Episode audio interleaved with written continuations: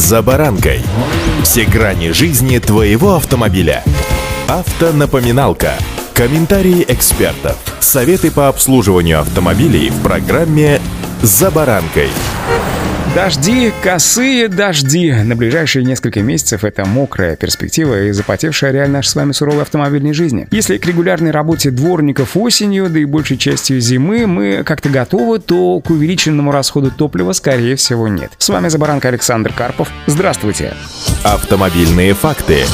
Сначала немного физики. В дождь дорога покрывается лужами, которые создают для транспортных средств дополнительное сопротивление движению, из-за чего нагрузка на силовой агрегат возрастает и заметно растет потребление топлива. Для того, чтобы машина могла поддерживать прежнюю скорость, на колесах требуется уже больше крутящий момент. Насколько же больше потребуется бензина для езды по лужам? Сопротивление движению автомобиля складывается из нескольких факторов. В первую очередь это сила сопротивления атмосферного воздуха, а также сила тяжести транспортного средства и сила трения поверхности асфальта. Чем больше скорость, тем выше лобовое сопротивление, которое нарастает пропорционально квадрату скорости машины. Таким образом, при удвоении скорости движения сила сопротивления увеличивается в 4 раза, поэтому даже прибавка в 40 км в час вызывает резкий рост потребления бензина. Автомобиль стабильно демонстрирует рост потребления на пару литров при выходе за пределы 110 км в час. Если дальше жать на педали и ехать на скорости от 120 до 140, то небольшой кроссовер может сравниться по потреблению бензина с крупным внедорожником. Расход подскакивает до 10-12 литров бензина. Тяга на колесах при этом пропорционально кубу скорости. Таким образом, даже небольшой турбированный агрегат объемом 1,3 литра для достижения тяги в 250 ньютон-метров вынужден затрачивать больше энергии, а при движении по мокрой дороге сопротивление еще больше нарастает. Пожалуй, последнее предложение из всего выше мною сказанного вы и поняли. Ну а теперь еще более подробно.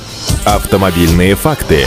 Если посмотреть на таблицы сопротивления поверхности дороги, то можно увидеть, что коэффициент сцепления у мокрого асфальта ниже, чем у сухого. В самом начале дождя даже небольшая влажность формирует на дороге тонкую вязкую пленку грязи, которая действует как смазочный материал. Пока грязь не смыта потоками воды, коэффициент сцепления равный 70 снижается до 50 или даже 4 десятых. При появлении луж возникает эффект, препятствующий движению машины. Это так называемый водяной клин перед колесами. Дело в том, что протектор шины не может отводить всю воду из пятна контакта. Большая часть ее разбрасывается по сторонам и собирается в волну перед передней кромкой протектора. Этот водяной вал является препятствием, которое колесо постоянно пытается преодолеть. Колеса пытаются взобраться на него, но разбрызгивают воду и держатся за асфальт. Это сопротивление вызывает рост потребления топлива. Особенно оно заметно, когда автомобиль заезжает одним колесом в лужу. Брызги бьют в арки колес, автомобиль пугающе ведет в сторону, из-за чего приходится корректировать траекторию рулем. Водяной вал у колес сопротивление лишь до определенного момента, а затем происходит неожиданное. Примерно на скорости в 70 км в час вода просто не успевает разлететься и приобретает достаточную жесткость, чтобы удержать автомобиль на себе. Колеса всплывают на водяной пленке и возникает эффект аквапланирования, кстати сказать, очень опасный. В целом, сопротивление среды при сильном дожде может возрастать в разы при общем снижении сцепления с колес дорогой. Точные данные зависят от плотности дождя и глубины водяного покрова дороги. В случае с нашим турбированным двигателем объемом 1,3 литра автомобиль стал потреблять на скорости в 90 км в час 12-13 литров, то есть почти на треть больше заявленного расхода. При росте скорости потребление еще больше увеличивается, но быстрее ехать в дождь небезопасно, так как угрожающе растет риск потери управляемости на мокрой дороге.